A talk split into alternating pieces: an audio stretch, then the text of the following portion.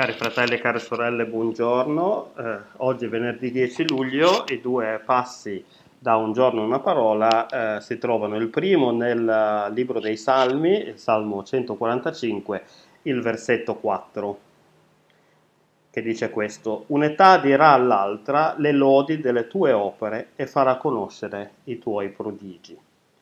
Mentre il secondo passo si trova di nuovo dalla seconda lettera di Paolo ai Corinzi al capitolo 4, il versetto 15. Così scrive l'Apostolo. La grazia che abbonda per mezzo di un numero maggiore di persone moltiplichi il ringraziamento alla gloria di Dio.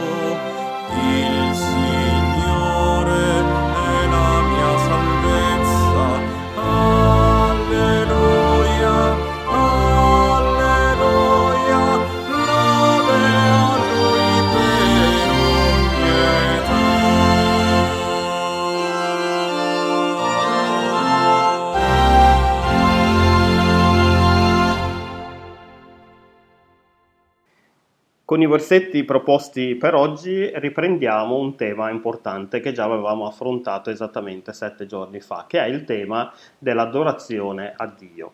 Adorare, come abbiamo già visto, vuol dire celebrare o innalzare qualcuno o qualcosa mediante il nostro parlare e soprattutto il nostro agire.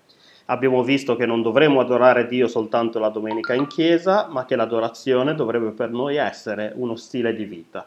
Significa quindi mettere il Signore al primo posto nella nostra vita e agire di conseguenza. Abbiamo visto anche che il Signore ci chiama nei primi due comandamenti del Decalogo e poi nel resto delle scritture ad adorare Lui soltanto e a non farci altri idoli al di fuori di Lui. Ed infine abbiamo visto che noi dovremmo adorare il Signore in verità, dicendo cioè parole vere su di lui e per questo è importante conoscerlo attraverso la lettura della parola e il nostro mettere in pratica gli insegnamenti di Cristo che è parola incarnata.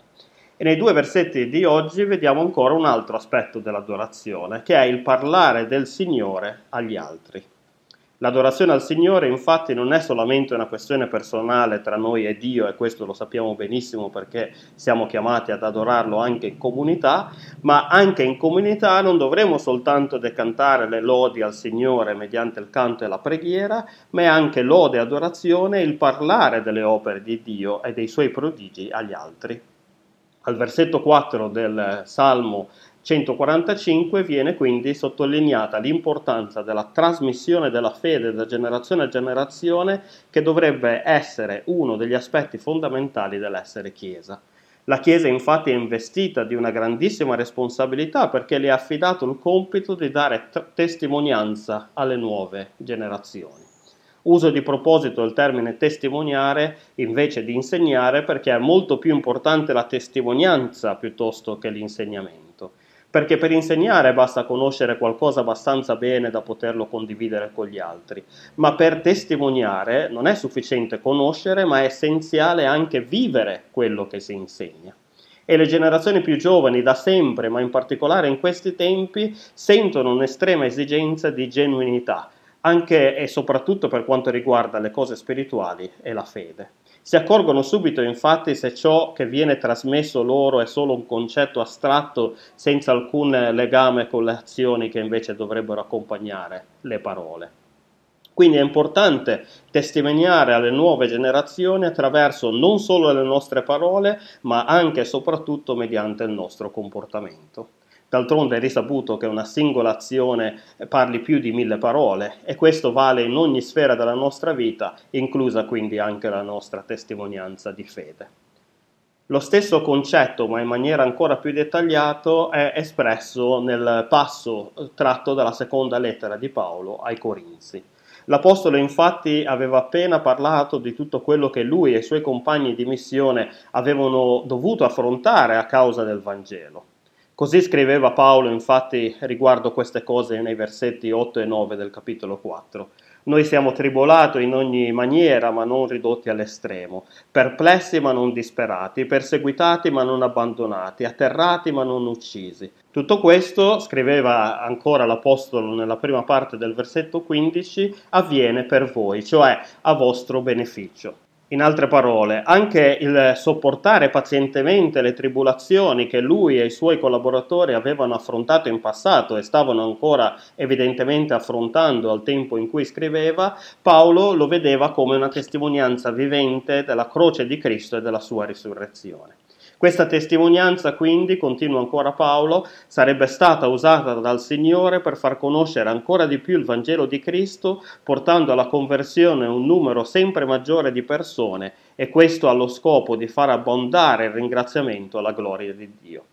Quindi il continuare ad annunciare il Vangelo anche a rischio della propria vita e il sopportare pazientemente le avversità che proprio a causa della loro predicazione Paolo e i suoi compagni di viaggio stavano affrontando era un atto di adorazione a Dio perché avrebbe portato più persone a conoscerlo e a convertirsi a Cristo. Questo significa che la nostra testimonianza agli altri in parole e in opere è parte integrante dell'adorazione al Signore. Se noi omettiamo di svolgere questo importante compito, cioè di parlare agli altri di Cristo e della sua opera per noi e di dare buona testimonianza di Lui comportandoci in modo degno della vocazione che ci è stata rivolta, la nostra adorazione non sarà completa, ma mancante in un punto essenziale. Voglio allora fare mia l'esortazione di Francesco di Assisi che eh, notoriamente diceva ai suoi predicate sempre il Vangelo e se fosse necessario usate anche le parole. E in conclusione vorrei leggervi le belle parole di lode e adorazione che sono contenute per oggi, eh, nella giornata di oggi, nel libretto Un giorno, una parola. E sono parole di Johann Daniel Herschmidt. O voi, donne e uomini, esaltate l'alto nome il corno celebri e faccia risuonare di generazione in generazione il grande miracolo. Tutto ciò che ha respiro gridi Amen e innalzi lodi con animo lieto. A lui, Padre, Figlio e Spirito Santo, i figli e le figlie di Dio innalzino lodi e preghiera. Alleluia, alleluia. Cari fratelli e care sorelle, vi auguro una buona prosecuzione di giornata e che il Signore vi benedica a tutti e a tutte. Amen.